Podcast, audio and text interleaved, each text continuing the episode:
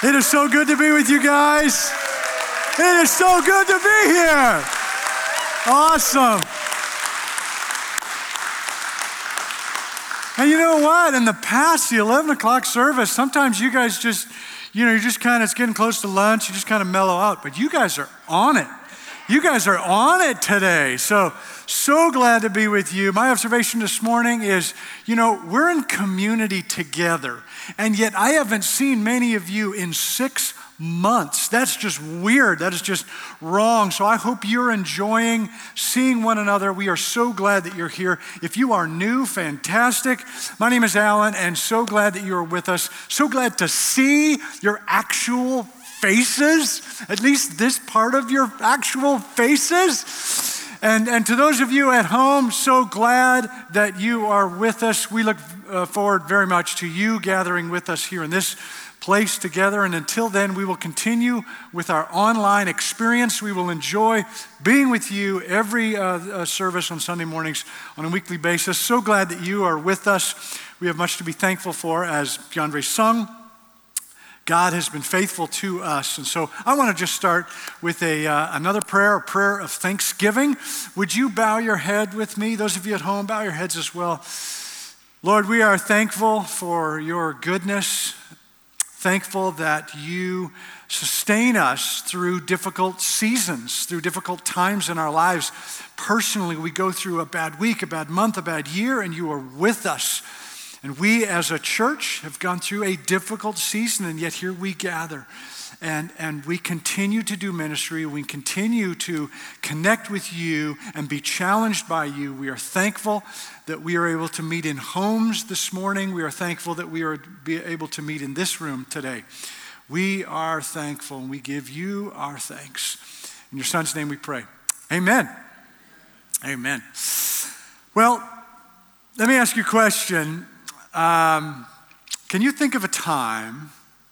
When was the last time that you knew you were right about something? Now, this might be quite some time ago, might be years ago. oh, yeah, well, when did that happen? It may have been on the drive in today. Something happened. It may be, for those of you uh, at home, maybe it was a conversation this week about whether or not you should be in person or online, uh, etc. Whenever you kind of recall a time when you were right, right now, right now, in this moment here today, do you still think that you were or are right? Yeah, if you're honest, of course you do. Of course you do. I mean, that's the way it works. What would it take for you to think, maybe I'm not right. Maybe I actually need to loosen up on this, open up some other possibilities, and maybe, maybe I'm mostly right and there's some adjustment to it. What would it take for you to let go of the strength you have and the confidence you have that you are right? What if, what if Jesus stood before you? Appeared before you and said, Hey, on that particular issue, in that particular conflict or whatever, you don't know the whole picture. And so uh, you're what we call not right. What if you realizing your role in God's incredible story actually requires you to loosen up on something that you believe you are absolutely right on? We are in a series called You Never Know. And the idea is that as we walk down the paths of life, you never know what's around the corner. There's, there's just an unexpected part of this journey. God, doesn't make any promises. He's going he's going to uh, pave the whole path for us. Just you never know. That's what fear is. Any anxiety or fear that you have is simply because we don't know what's in front of us. People are afraid of the dark because they don't know what might be in front of us. People are afraid of what might happen to the economy, what might happen to their physical health, because we don't know what's going to happen the next day. We don't know what's around the corner. You never know what's around the corner. And faith and trust means I'm going to continue to take a step knowing that my God, the one who created me, the one who gave me life, knows what's around the corner. In this series, we are looking at the book of Acts in the New Testament. And this is the story. So the New Testament begins with the four Gospels Matthew, Mark, Luke, and John. Then it's the book of Acts. It's the story of the followers of Jesus after Jesus ascended into heaven.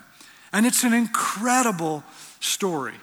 If you have your, your journal that Jan talked about, um, you don't have to bring it to church, but it's a, it's a good thing to kind of bring it, bring your Bible, bring your journal, and kind of, and we kind of, we can do this together at home. If you have your journal, please pull one out.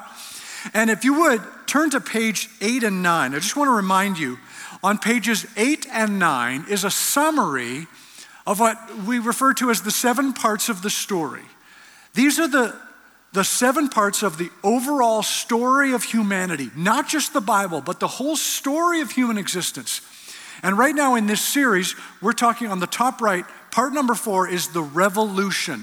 That's the story of the rest of the New Testament. After the story of, of Jesus in the Gospels, the rest of the story we refer to as the revolution because Jesus started a revolution of love, and it was his disciples who followed him and took it to Jerusalem and to, and to Samaria and, and, and to Judea and Samaria and to the ends of the earth. They took this revolution and they went and took it to the world. This is the story in the book of Acts and in the letters in the rest of the New Testament. The revolution of love. Turn, turn two more pages to the right, and you'll find the Bible reading plan. I want to remind you that this is here. If you have your own Bible reading plan, fantastic. If you don't, Check it out. This is a very doable plan. It's only two or three chapters a day. You can absolutely do this. If you're on, if you're thinking, you know, I've always wanted to read through the Bible. This is a great plan for it. And right now, we're actually reading through the book of Acts as part of the Bible reading plan. All right. So in the book of Acts, we've been looking at a few of the characters. We looked at Pentecost in week one, and, and last week, Jan looked at the story of Philip. And so today, we're looking at the story of a guy named Paul. And Paul is a major player in the revolution. Paul is a major player in the story. This was a guy who knew that he was right. He, you know, the question I asked you at the very beginning, this guy, he knew that he was right. If you have your Bibles, I invite you to turn to the book of Acts with me. Again, it's the fifth book in the New Testament. I'm reading from Acts chapter 9, beginning in verse 1. We are going to put the verses up here on the screen, but that's just a backup, okay? I highly encourage you to get your Bible out. We're going to put it on screen for those of you at home, but I do encourage you to get your Bible out and look at it and read it and, and be ready to put notes in the, in the um, margins or whatever kind of, you know, grabs you. Acts chapter 9, beginning in verse 1. Meanwhile, Saul, now just to let you know. I, I said we're talking about Paul, but the, the, Paul's original name was Saul, and his name was changed to Paul. This can be confusing at times, but it's the same person. He is Saul, and then later on in the story, his name is changed to Paul. Same person. Meanwhile, Saul slash Paul was still breathing out murderous threats against the Lord's disciples. For those of you not, not familiar with Saul and his background in this story, it's just really important to understand this is a guy who, who, who really was against the followers of Jesus, and he knew that he was right. He knew that he was following the one true God and that these followers of Jesus were wrong and they needed to be stopped in whatever way it took, whether they were put into prison or they were killed, stoned, whatever. This is what he took part in. He was a part of killing Christians. And this is, this is who we're talking about. This is the guy here in this story. He knew he was right. He went to the high priest, who would be the leader of the Jewish faith, and asked him for letters to the synagogues in Damascus so that he so that if he found any there who belonged to the way, that's the, the followers of Jesus were referred to those who followed the way. Jesus says, I am the way, the truth, and the life. Whether men or women, he might take them as prisoners to Jerusalem or do whatever it takes to kind of take care of them, to wipe them out. This is a guy who is, uh, is th- these are not the actions of someone who's unsure. These are not the actions of someone who is, you know, who would have a conversation with his Jewish friends and say, you know, these people who are following Jesus, I don't know. I don't know if they're right or not. I'm kind of leaning toward no. That's not where Saul is. I mean, wham, Saul is all the way. He knows he is right. And then this happens. Verse 3. As he neared Damascus on his journey, suddenly a light from heaven flashed around him. He fell to the ground and heard a voice say to him, Saul, Saul, why do you persecute me? Who are you, Lord? Saul asked. Just imagine the, the shock of that moment, the, the transition for Saul in that moment. Just, whoa, everything is challenged here. I am Jesus, whom you are persecuting, he replied.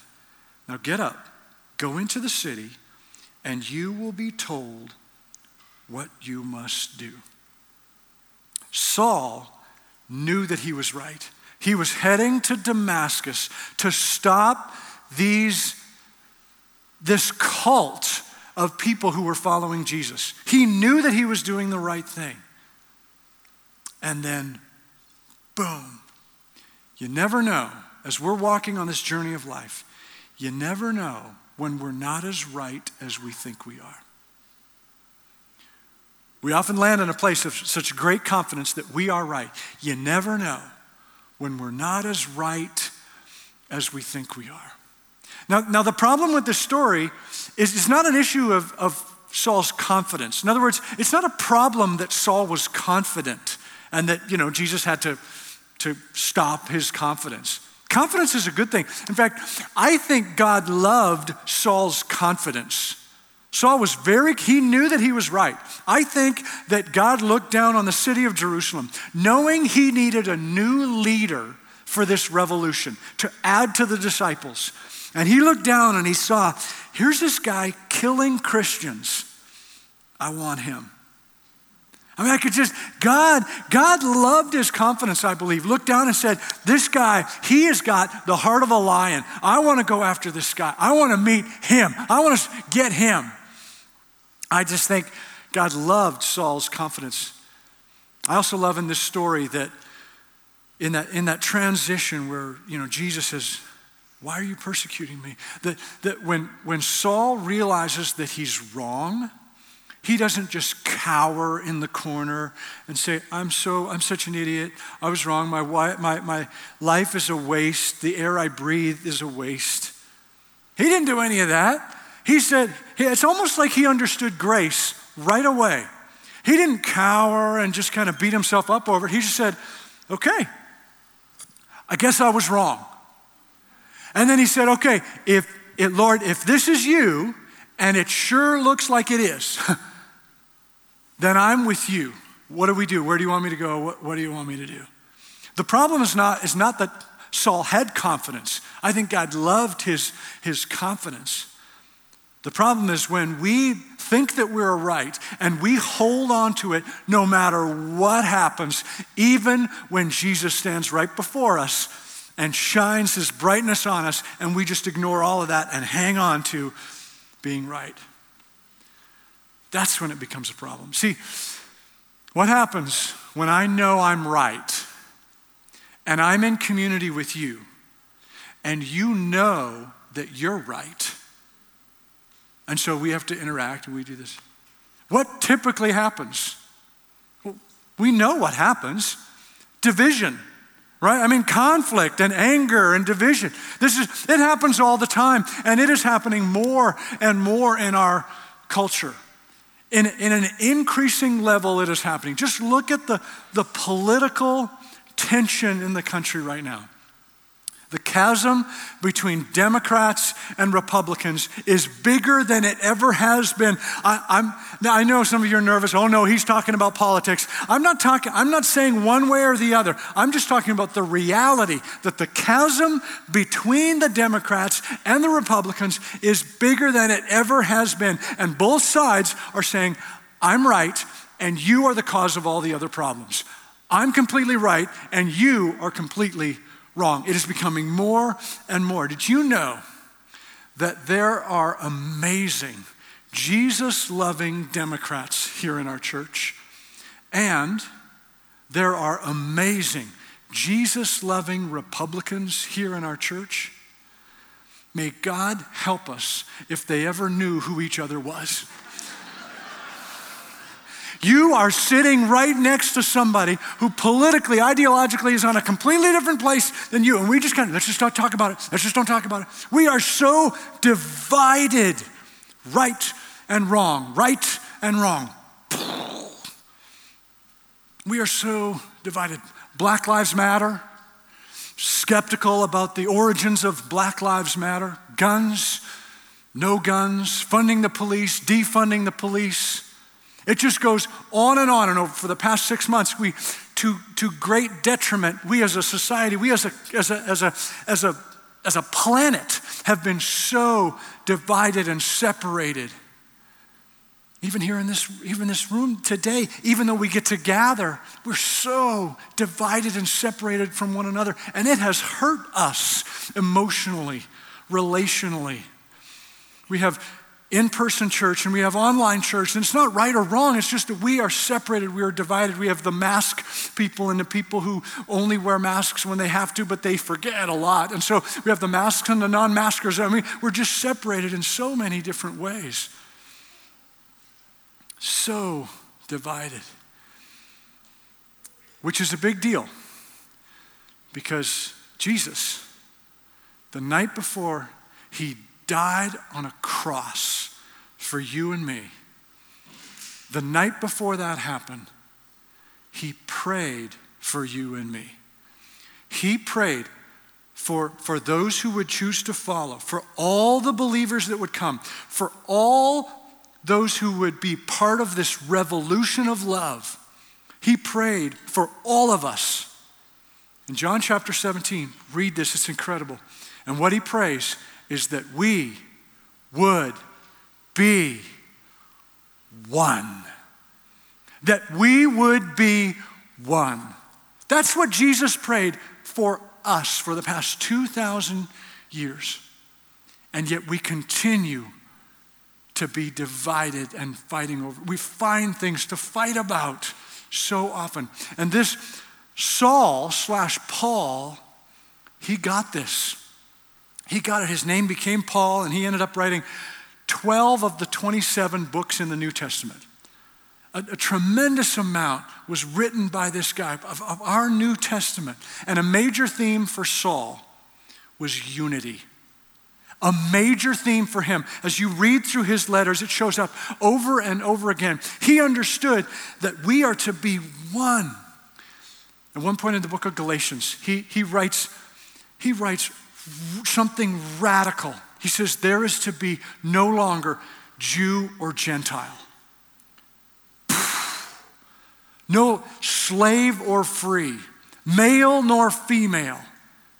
We are to be one in Christ Jesus, Paul says.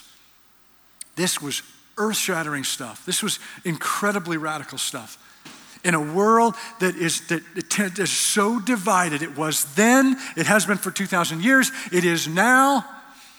The message is that we are to be one. We've got our issues of division. They had their issues of division. There are three main issues of division in the New Testament church, in the early revolution church in the New Testament, that Paul addressed consistently, repeatedly. One was the Sabbath. The Jewish people had a history of, of valuing the Sabbath, which was part of the Ten Commandments, part of the roots, the foundation of the story. And the non Jewish people just thought that was being lazy. You take one day out of, out of the week where you just don't do anything, that just seemed lazy to them. And there was tension and fighting, and how can we, I'm right, I'm right, I'm right. Another divisive issue for them was food. That for the Jewish tradition, there were certain foods that that were forbidden. And this was offensive to the non Jewish people who said, Oh, so my bacon cheeseburger is not good enough for you.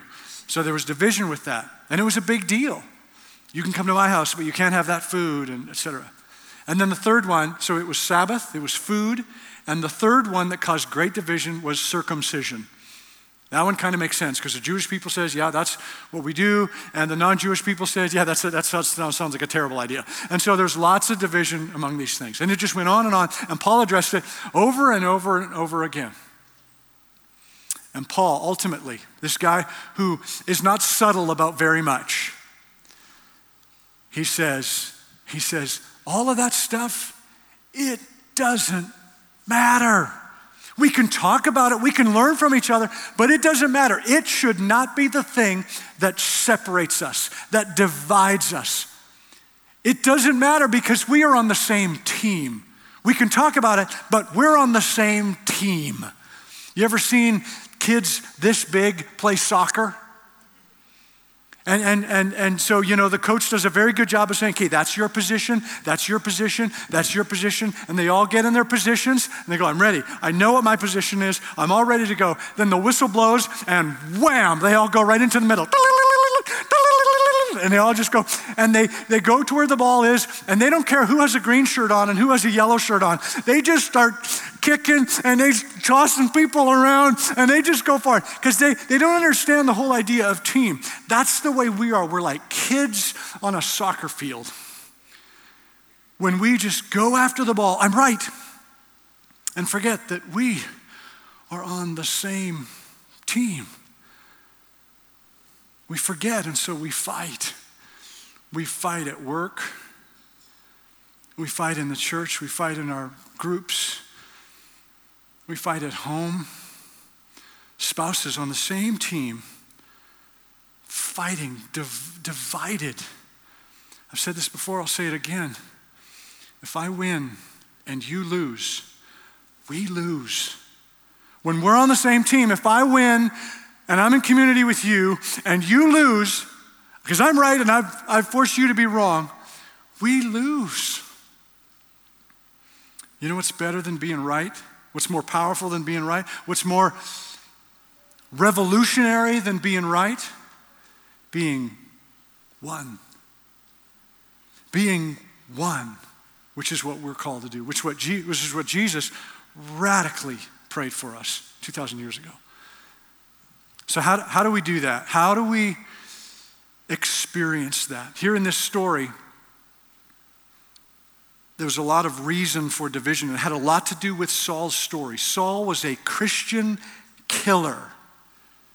And yet, here he was in chapter 9, converted to become one of, the, one of the biggest leaders, the most prolific writers of the New Testament. A radical transformation. And it stirred up a whole lot of right and wrong among a lot of people.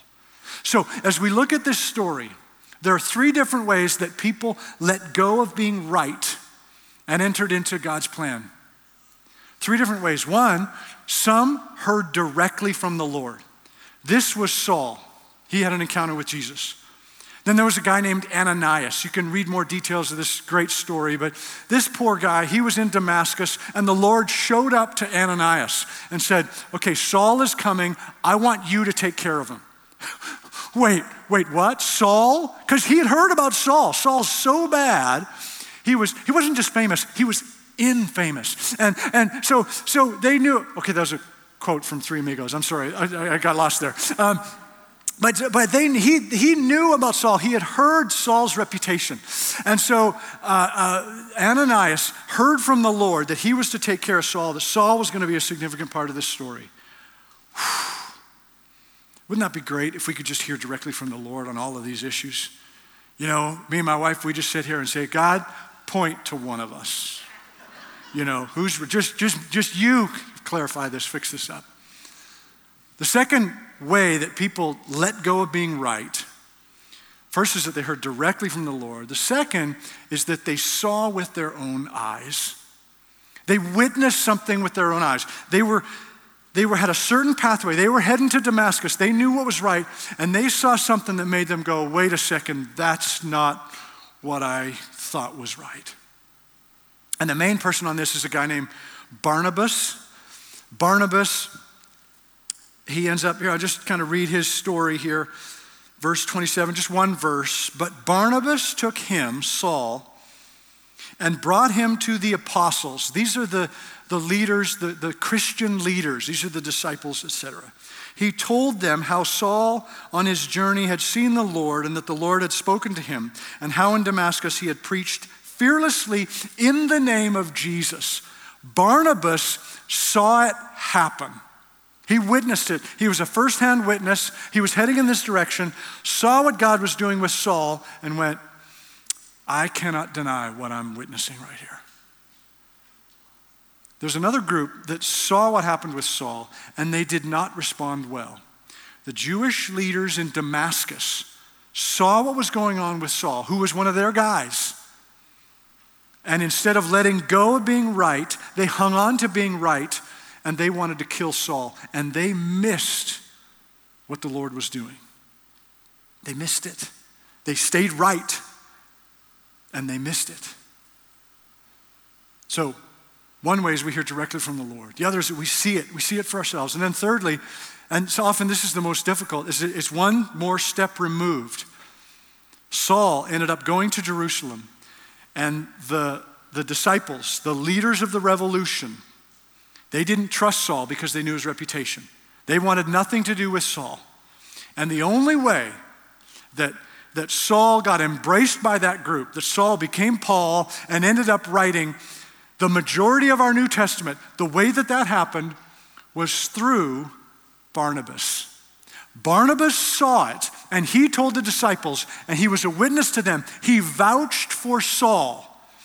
And the disciples were open enough and wise enough to say, I didn't see it, but I know Barnabas and I trust Barnabas.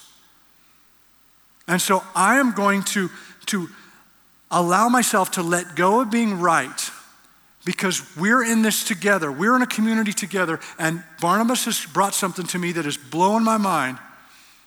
But I value being one more than being right. And so I'm, I'm going to fold this in and say, okay, now what do I do? Now what do I do? The point is not that we just walk around and we embrace what everyone says. Every, oh, I have a word from the Lord. Okay, then I'll just believe that, and I'll believe that, and I'll believe that. No. No. We walk around with discernment. We say, God, what are you saying here? What have I witnessed? What do people I trust say about what's going on? And maybe that can loosen us up a little bit in terms of being right. As you think about your, your journey, your pathway to Damascus, you're on a road to Damascus and you know you're right. You have confidence, which is a great thing. But as, as you're on that road and you're just observing the ways that community is breaking down, you're on that road and, and there are there are relationships that are strained in your life.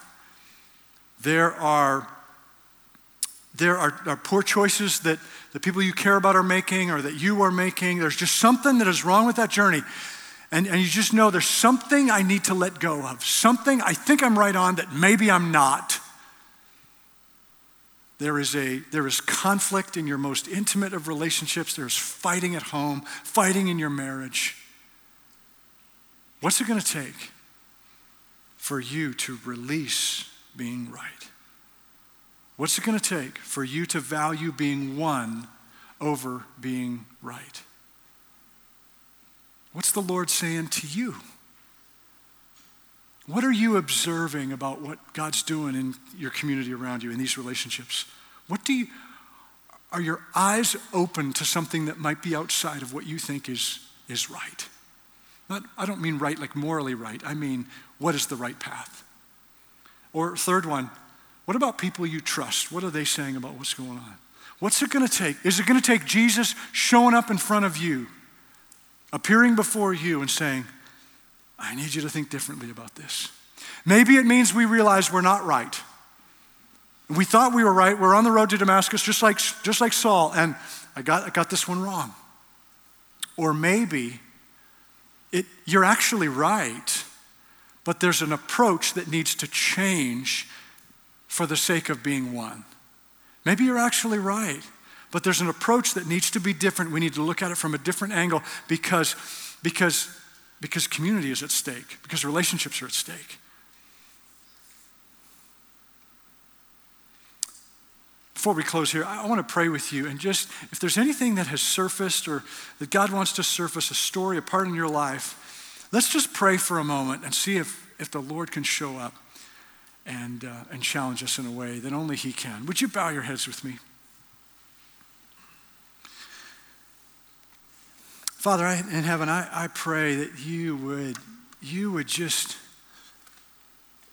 in a supernatural way, be, be so present with each heart, each mind here in this room, each person who's watching, each person who's listening, each person who is at home. God, that you would stir up for each and every one of us a moment, a story, a relationship, a conflict, some part of our life where we, we're hanging on to being right, and you want to show up and adjust that. Just would you surface some, some situation in our life right now, and would you appear before us right now as you did with Saul?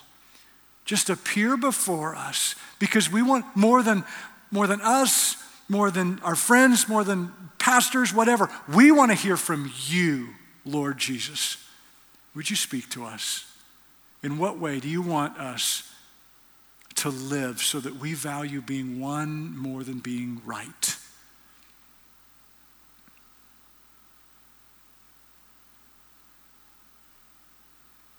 Speak to us, Jesus.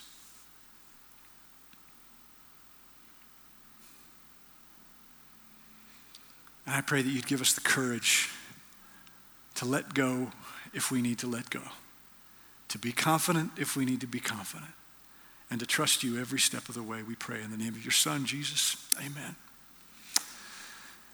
Once again, I'm so glad that you guys came. You, you made the right decision to come.